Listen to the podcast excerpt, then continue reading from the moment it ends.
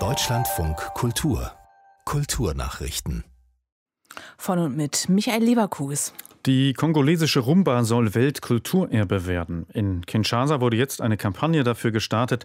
Noch sei man in der Promotions- und Lobbyphase für die Eingabe an die UNESCO, so der Präsident des Bewerbungskomitees Mudaba. In Radio- und Fernsehprogrammen werde der Bevölkerung die bedeutende Geschichte der Rumba als Teil eines Ritus bewusst gemacht. Der Tanz gehöre zur kulturellen Identität Afrikas.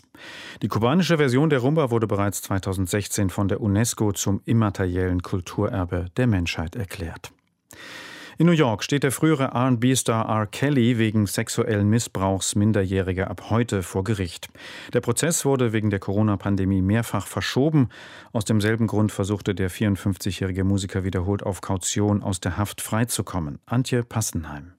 Die Anklagepunkte reichen von sexueller Ausbeutung Minderjähriger über Erpressung bis zur Herstellung von Kinderpornografie. Gemeinsam mit einem Team von Angestellten soll Kelly jahrelang Mädchen und Frauen angelockt haben, oft mit Versprechungen, dass er sie fördert.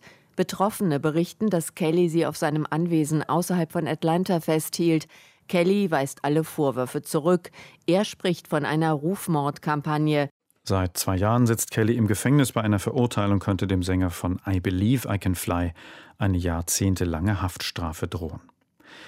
Der Standortstreit über ein Bundesinstitut für Fotografie könnte das Projekt als Ganzes gefährden. Das befürchtet der Fotograf Stefan Erfurt, der einer der Mitbegründer von CO Berlin, einem der wichtigsten Ausstellungshäuser für Fotografie und visuelle Medien ist. Dass die Entscheidung zur Gründung eines solchen Instituts vertagt worden ist, sieht er mit Sorge. Nach der Bundestagswahl gäbe es womöglich andere Prioritäten und das politische Interesse könnte nachlassen.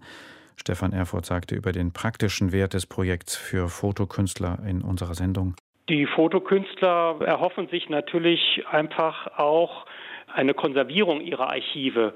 Denn wie man weiß, ist das Fotomaterial sehr lichtempfindlich und es geht eben darum, Standards der Konservierung einfach auch zu setzen und eben auch Standards der Datenspeicherung. Denn die Datenspeicherungssysteme, die ändern sich auch schnell. Und äh, die technologische Entwicklung geht sehr schnell voran und da muss einfach überall möglichst grundsätzliche Lösungen für gefunden werden der Fotograf Stefan Erfurt.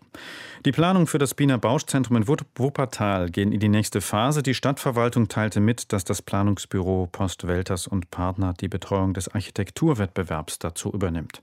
Ende 2022 sollen die Entwürfe für das Zentrum, das im ehemaligen Schauspielhaus von Wuppertal entstehen soll, vorgestellt werden. Um das künstlerische Erbe der Tänzerin und Choreografin lebendig zu halten, steht das Konzept auf vier Säulen. Dazu gehört das Tanztheater Wuppertal, die Pina Bausch Foundation, ein internationales Produktionszentrum und das Projektlabor Forum Wupperbogen.